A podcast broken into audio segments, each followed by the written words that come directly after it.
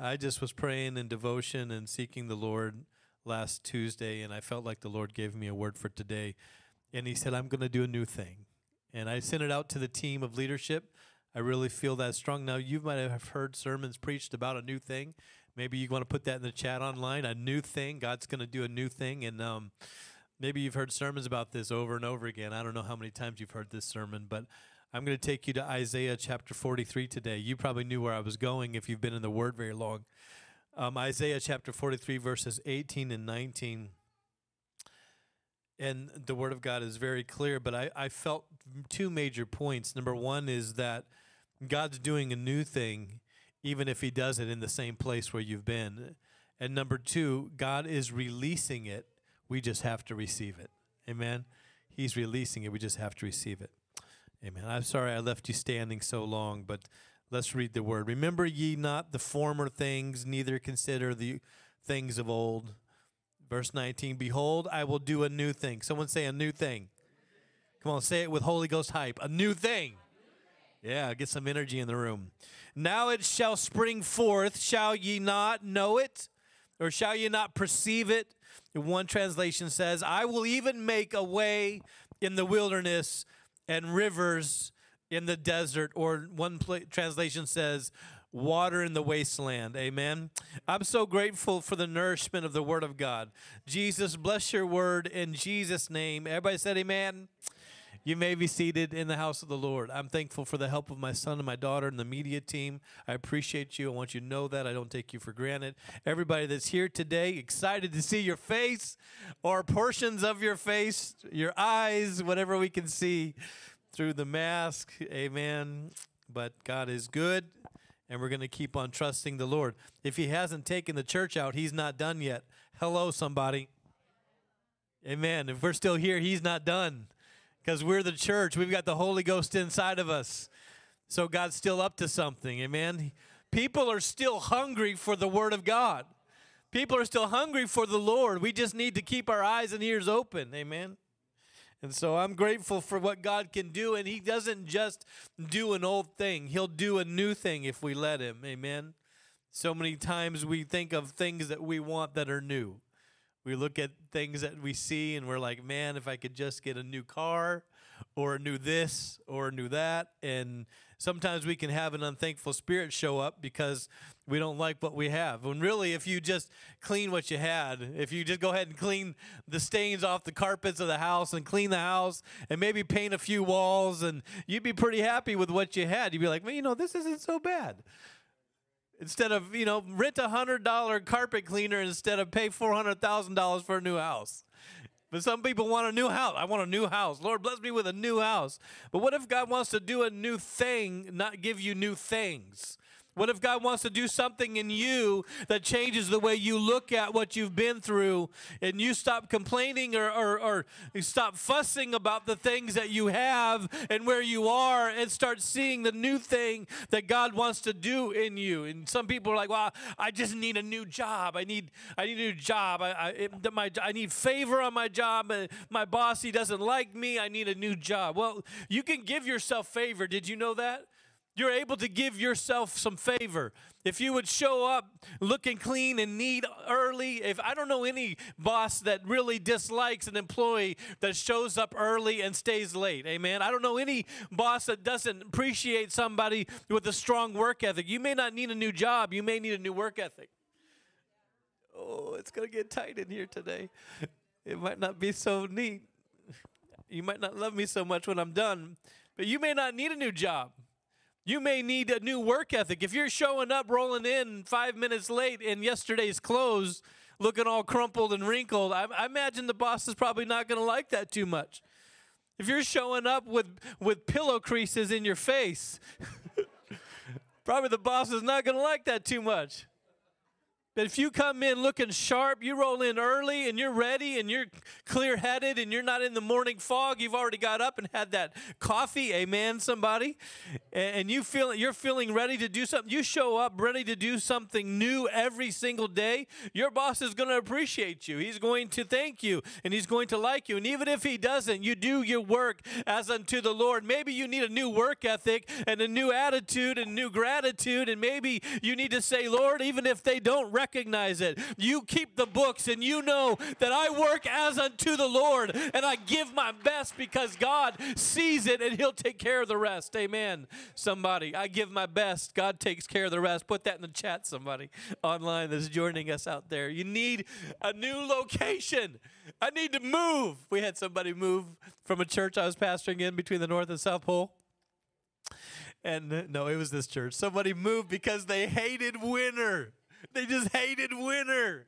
And I love those folks to death, but it's no surprise. Every November, December, it gets cold in Wisconsin. It's not going to be any different. It's not a miracle that we have warm weather in November. It's just the fact that we just happen to have a late summer, amen? We just happen to have some warm. But when the cold shows up, everybody starts complaining like it's some sort of surprise. This is Wisconsin. We're in the north. It's going to snow.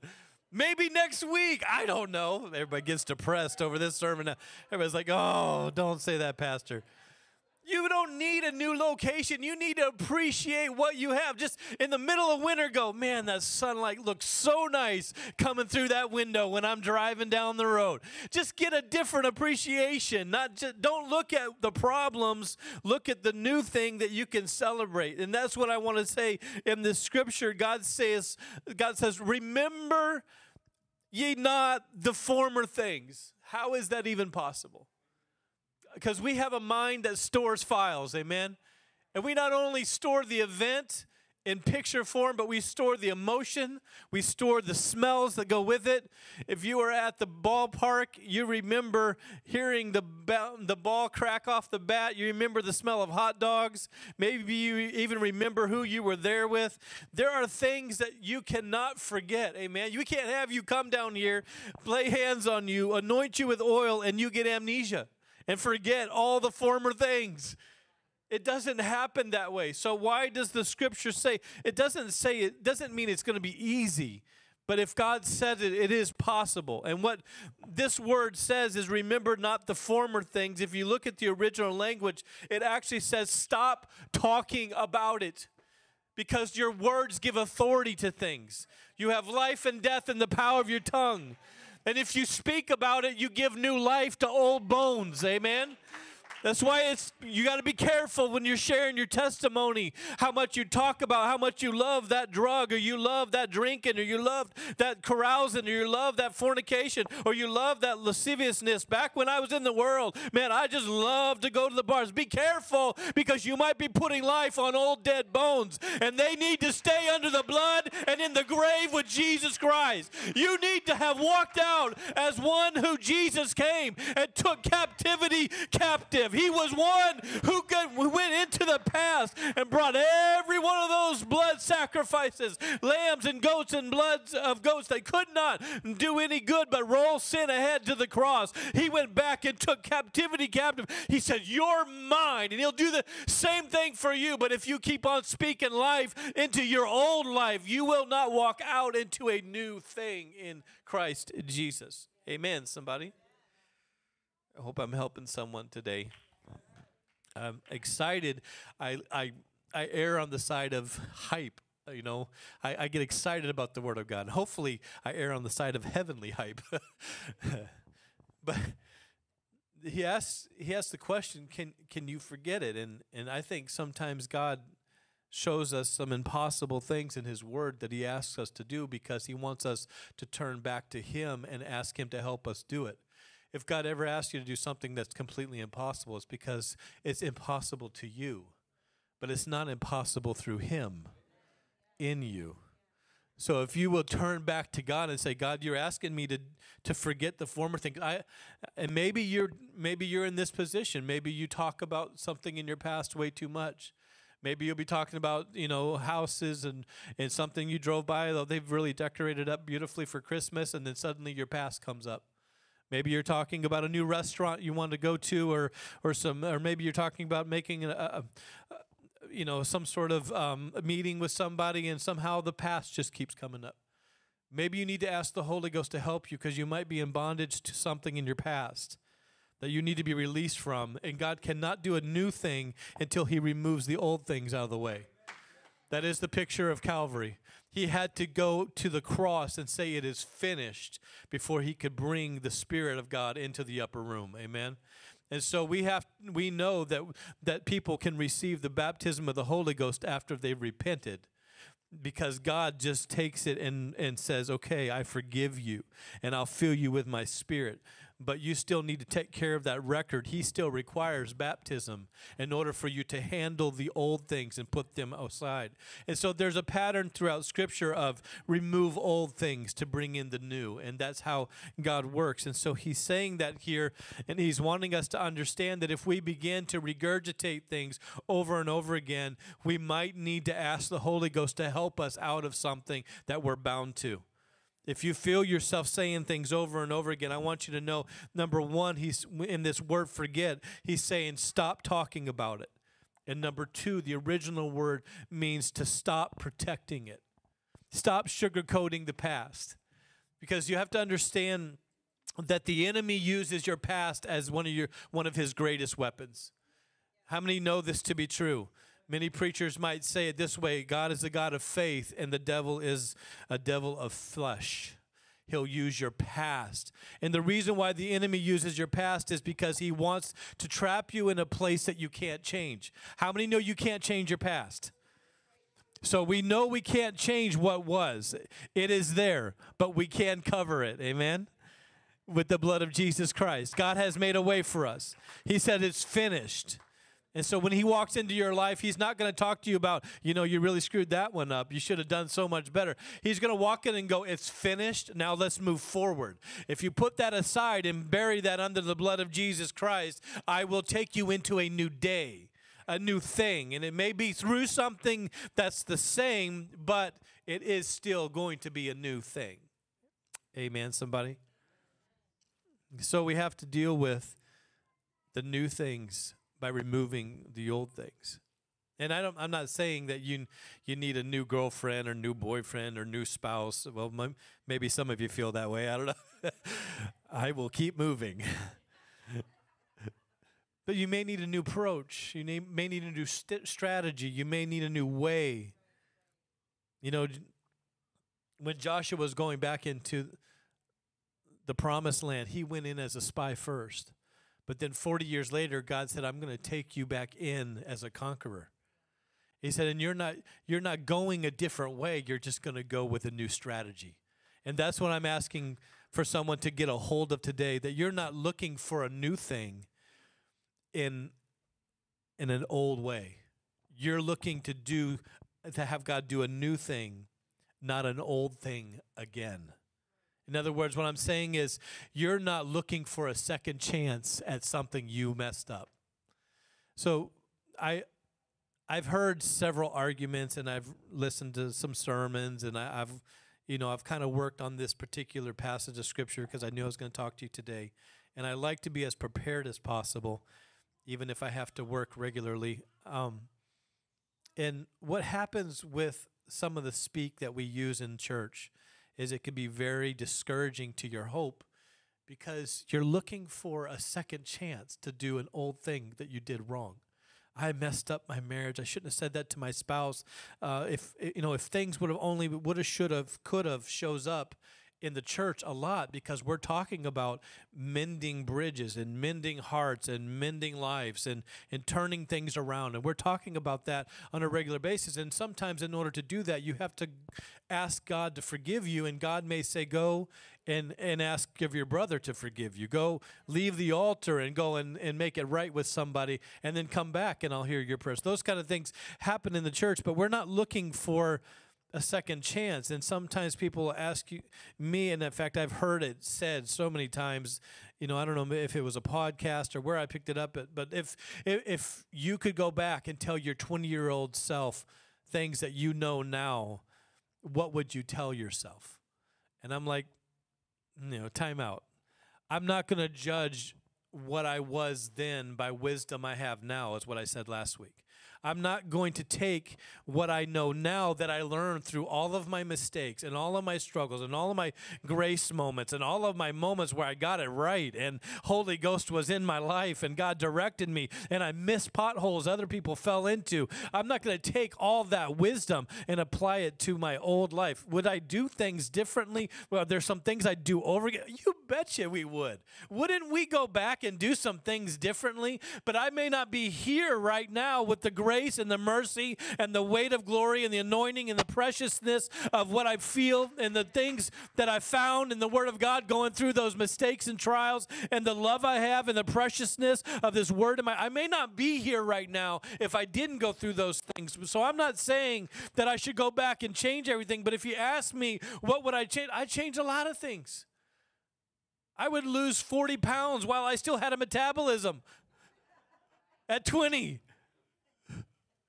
Instead of trying to have kale, never mind, trying to eat kale salads and take turmeric and vitamins and different things to try to help me with my weight and get thin at 46. Yes, I turned 46 yesterday, and I'm so thankful I have 46 years on the planet.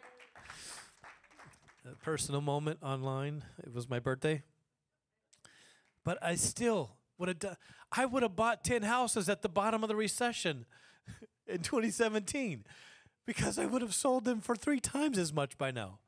There's plenty of things you can think to do differently, but you may not have the glory and the provision of God and the miracles and the walk with God you have if you're just looking for a second chance and not letting God do a new thing.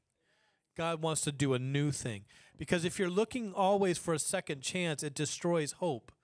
It gives you discouragement. If I go back and I look at all the things that I would have done differently, I'll be depressed by this evening. I'll be at home in a dark place having a whole bag full of Doritos and hoping that there's no calories left in that bag.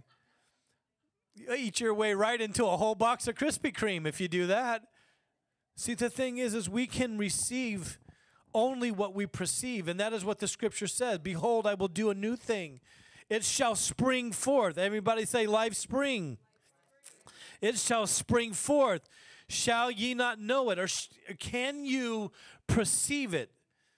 And in order to receive something, you have to actually perceive it's there. And God's saying, move the old things. Don't go looking for the old things. Because sometimes when we think of things as a second chance or a third chance in God, we're going to look for an old thing. And we'll step over the new thing that God has brought to our life, looking for the old thing to happen again. Only we can do it right this time. God steps in with his righteousness and says, it's covered under the blood. I will make you righteous. I will impute my righteousness onto your life. You don't have to go back and have a second chance, a third chance, a fourth chance. I will cover that. I step in and say it is finished. And when I do that, you have to be willing to look for a new thing, not an old thing again. Amen? And then Hebrews 9 steps in and says this hope is the anchor for our soul. This hope that we have. I'm not looking for a second chance, but a new thing. I don't want to destroy my hope that I have in Jesus Christ with my would have, should have, could haves. I don't need just another chance to do an old thing. I need God to give me the opportunity to see and perceive the new thing, because I'll never talk it. I'll never walk it if I can't see it first. Amen? I just don't even go there. Maybe you do. I don't know if you can handle that, but I don't go there. It would have a pretty difficult day if I constantly went backwards and lived in my past. And that is what the enemy does. He wants you to live in your past. Hear me carefully. He will take you to your high moments in your past and say that's the best it will ever be. and he'll use that against you. Or if you have a difficult past and made a lot of mistakes and did a lot of things in your body, and you have a lot of senses, and you have a lot of memories, and you have a lot of things that pop up, and you see pictures, and you remember old partying, or you see things, and you go backwards, and you're stuck in the past, that's exactly where the enemy wants you. He wants you stuck in a place that you cannot change, and that's your past. God didn't come to just change your past. He came to cover it. He said, I'm not even going to go and address it. I'm just going to cover it with my blood. And his blood is so powerful that the enemy should not be allowed to go back in and go under the blood of Jesus Christ. There's a no fishing sign. You cannot pull up what I once was. And if he can't pull it up, and if he can put you there, he will. But he cannot pull it up. Your past, your feelings you had, the things you did, he'll use your senses and remind you, remember how good that was, remember how good that felt, remember what that was like. And you can go back there and you can live there. We're in 2020, folks. Some people are here in body, but they're in 83 in their mind, or they're in 97 in their mind, or they're in 2012 in their mind. This is 2020. I know it hasn't been a great year. I know everybody started with 2020 vision. It's going to be awesome. I'm going to have the vision, and I'm going to perceive, and God's going to do great things. And then the virus hit, and everybody went home. And we open church and we close church. And we open church and we close church.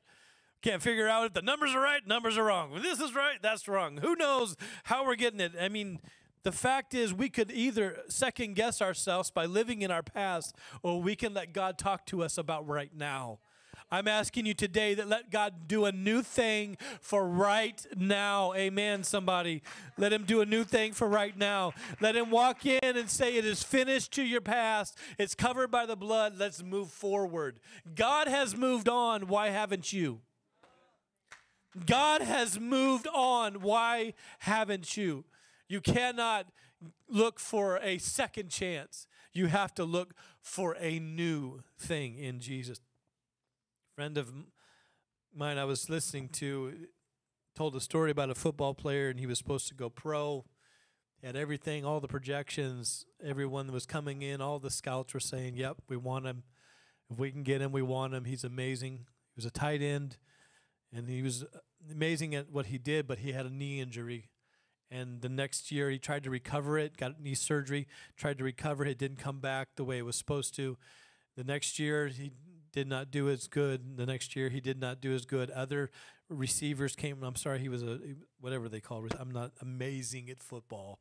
You can tell. Basketball is my sport, but he was a receiver, and more receivers came, and pretty soon he ended up being benched. But he started to get bitter, and he decided he wasn't going to sit on Sunday afternoon and watch football on TV and yell and be hurt and be bitter, because that should have been him. He was going to take the actual feelings, and he was going to direct them and use them and say, God, I don't know why this has happened. I don't know why there has been this thing that took place.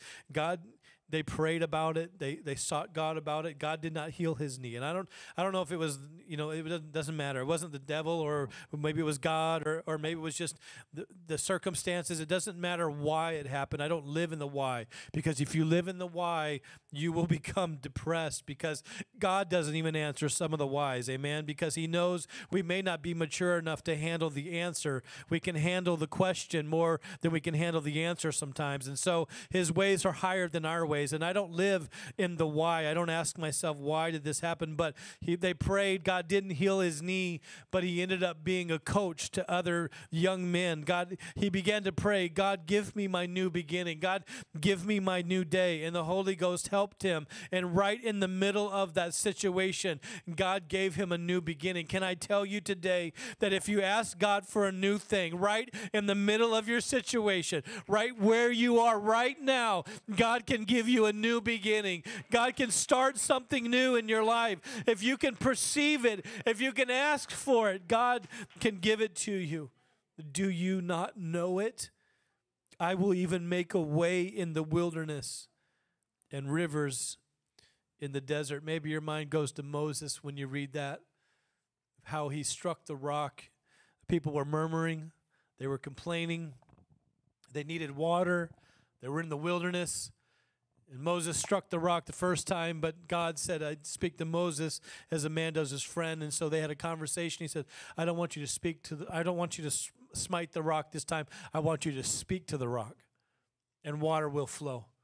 And the reason why is because God was setting up the shadow and the pattern of Jesus Christ. How many know Jesus is the rock? And what he was saying is man is going to smite Jesus at Calvary the first time. But the second time you need something from the rock, you're supposed to speak to Jesus.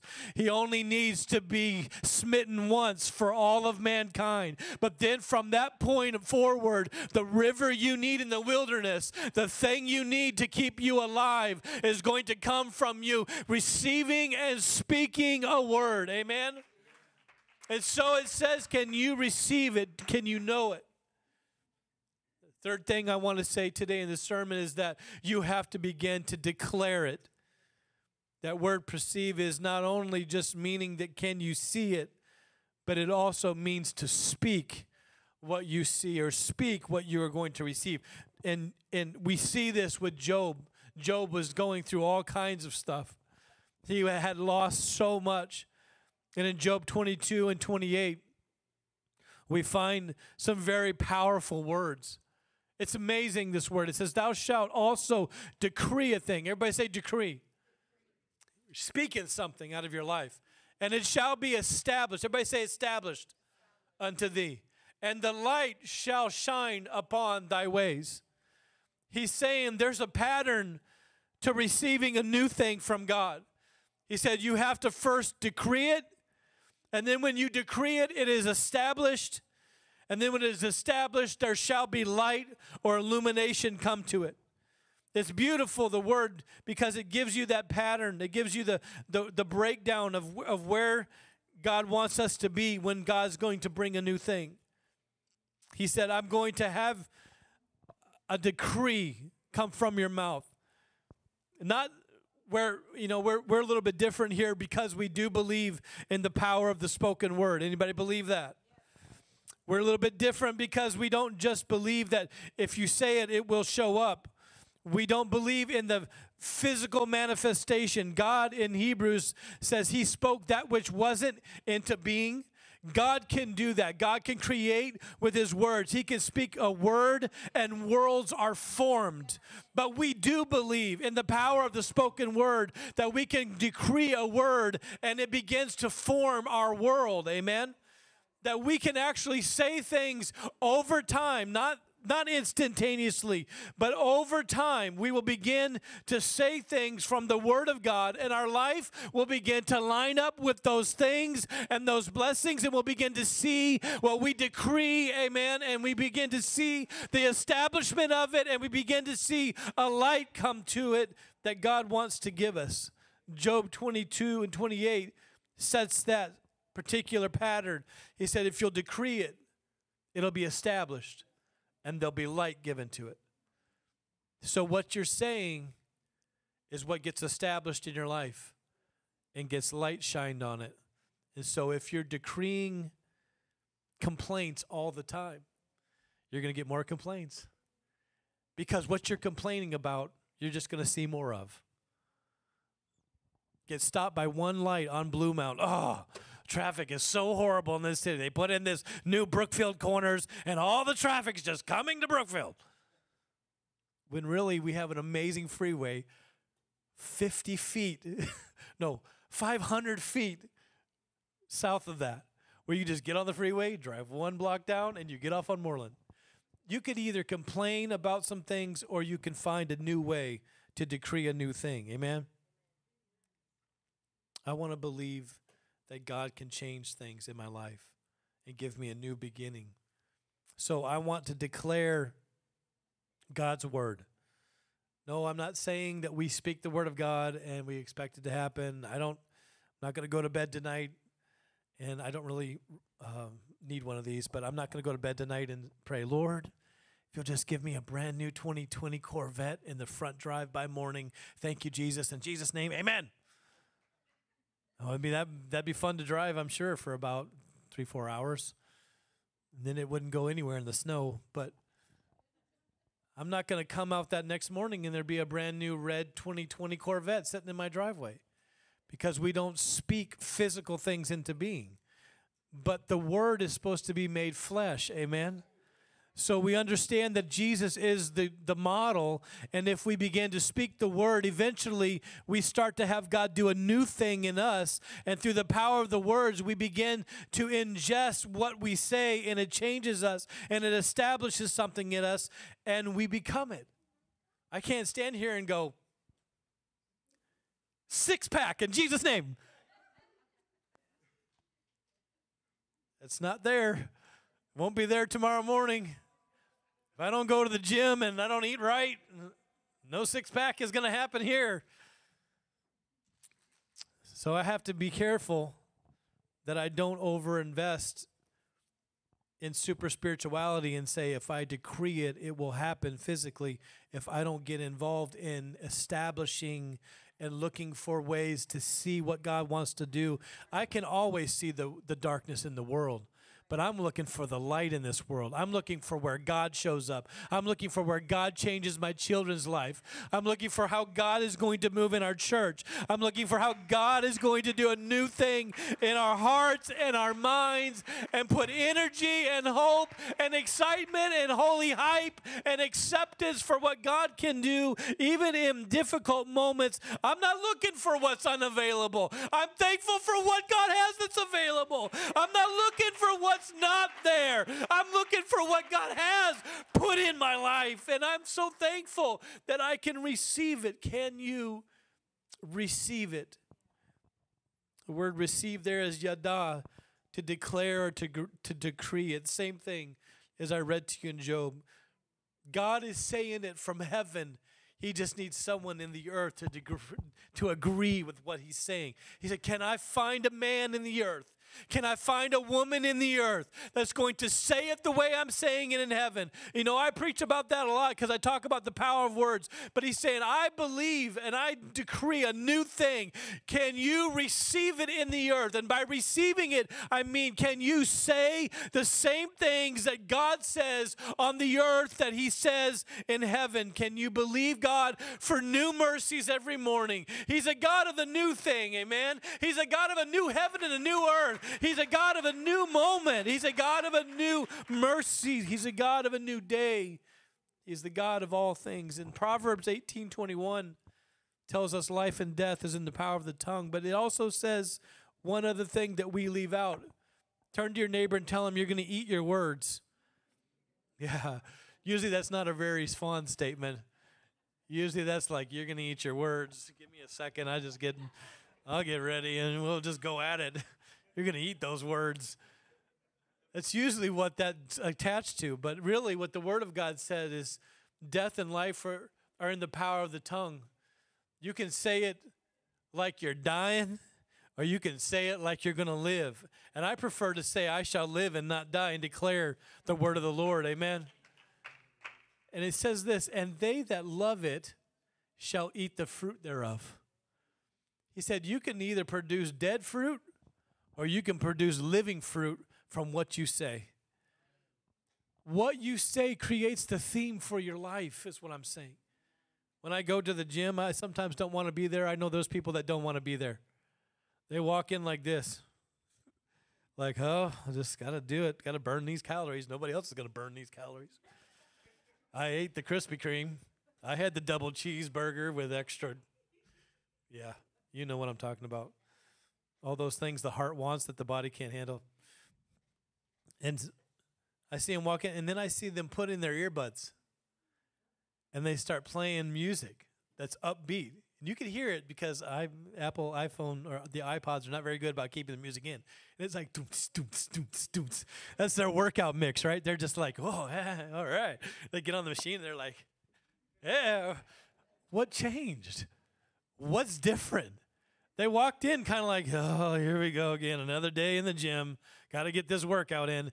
They put their music in, and it changed the soundtrack of their life, literally changed the theme of their life. What they're listening to gave them strength, because obviously music is spiritual, but also because there's something speaking life at the moment, and it energizes them. It energizes them. And that's what we need to be as the church. We need to be a church that energizes everything that walks through those doors. We need to get excited enough and on fire enough that it doesn't matter what's going on in the world out there. We got a Holy Ghost-filled church in here. Amen, somebody.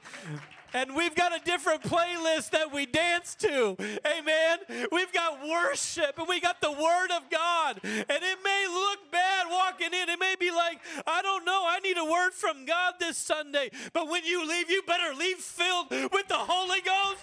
You better leave filled with power and with might and glory. Amen, somebody. You better put your praise playlist on and get the Word of God going in your life and speak words of life in yourself, because you're going to eat those words. Solomon says, your words are to your soul like your food is to your body. And what you're saying is either going to kill you or it's going to nourish you. It's either going to give you life. And I want my faith and my walk with God to move at the speed of my confession. I want it to move like a Tesla X model. Just whoosh, 0 to 60 in 0.2 seconds.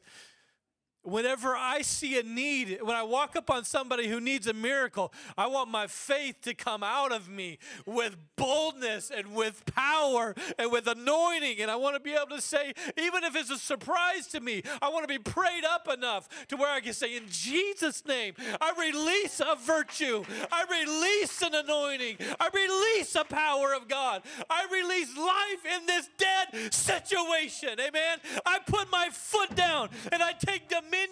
This thing shall live and not die. Getting my kids out. I'm getting my children out. I'm getting my family out. Whatever it takes. I'm not going to complain. I'm not going to tease. I'm not going to be sarcastic. But I'm going to be careful with my words to speak life.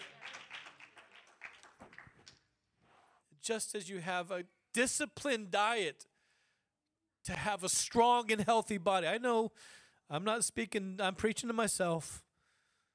Because my heart loves a double-double with fries and a Dr. Pepper. Oh, glory to God. Hey, supersize that thing, sister. Praise God.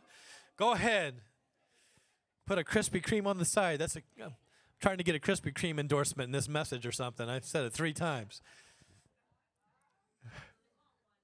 But just because diet affects your body doesn't mean that we're good at it sometimes.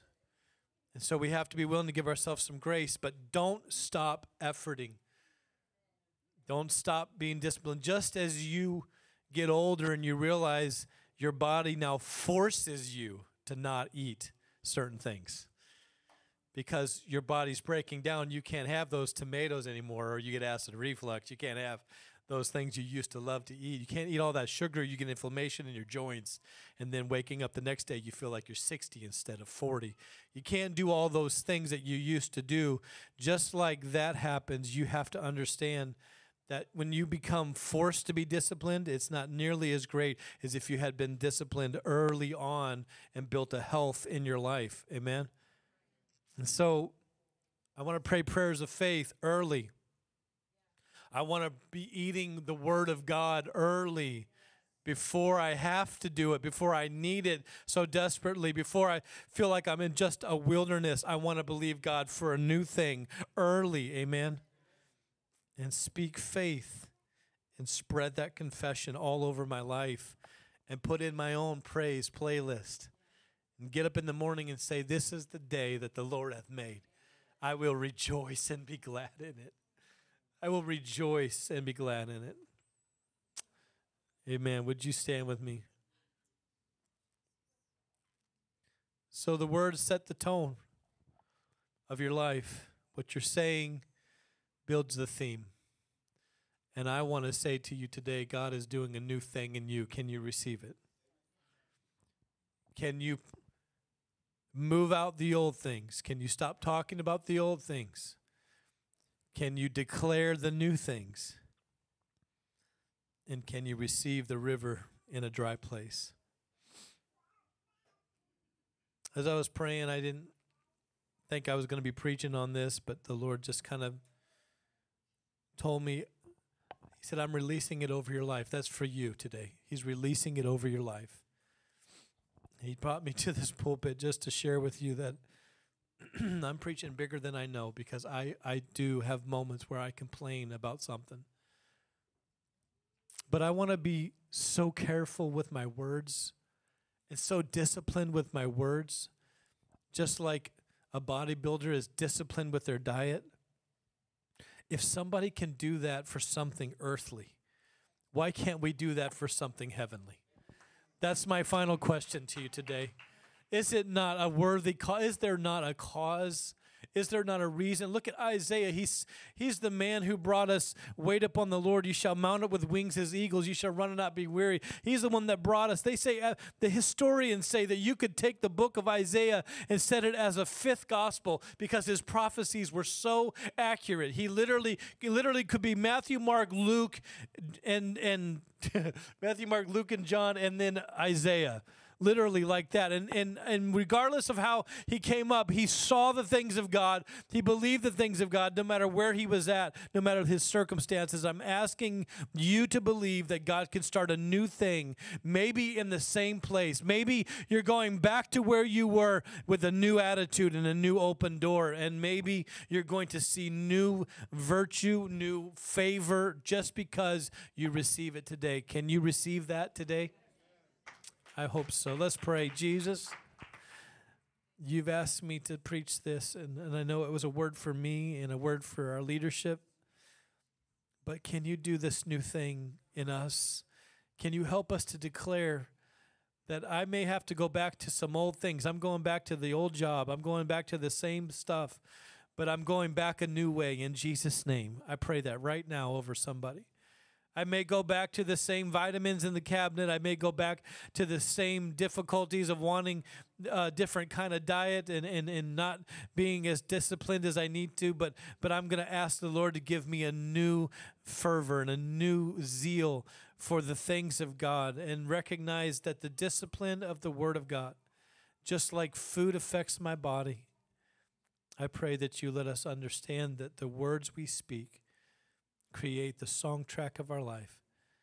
And either we can speak death and down, or we can speak vigor and life. And I pray somebody has that ability to speak life over their children, to speak life over their hearts, to speak life in a situation that looks like it can't come out, that looks just like a wilderness moment. Give us a river in a dry place. I want to see, because what I say, you promise, God, we will see. So let us see a victory in Jesus' precious name. Amen.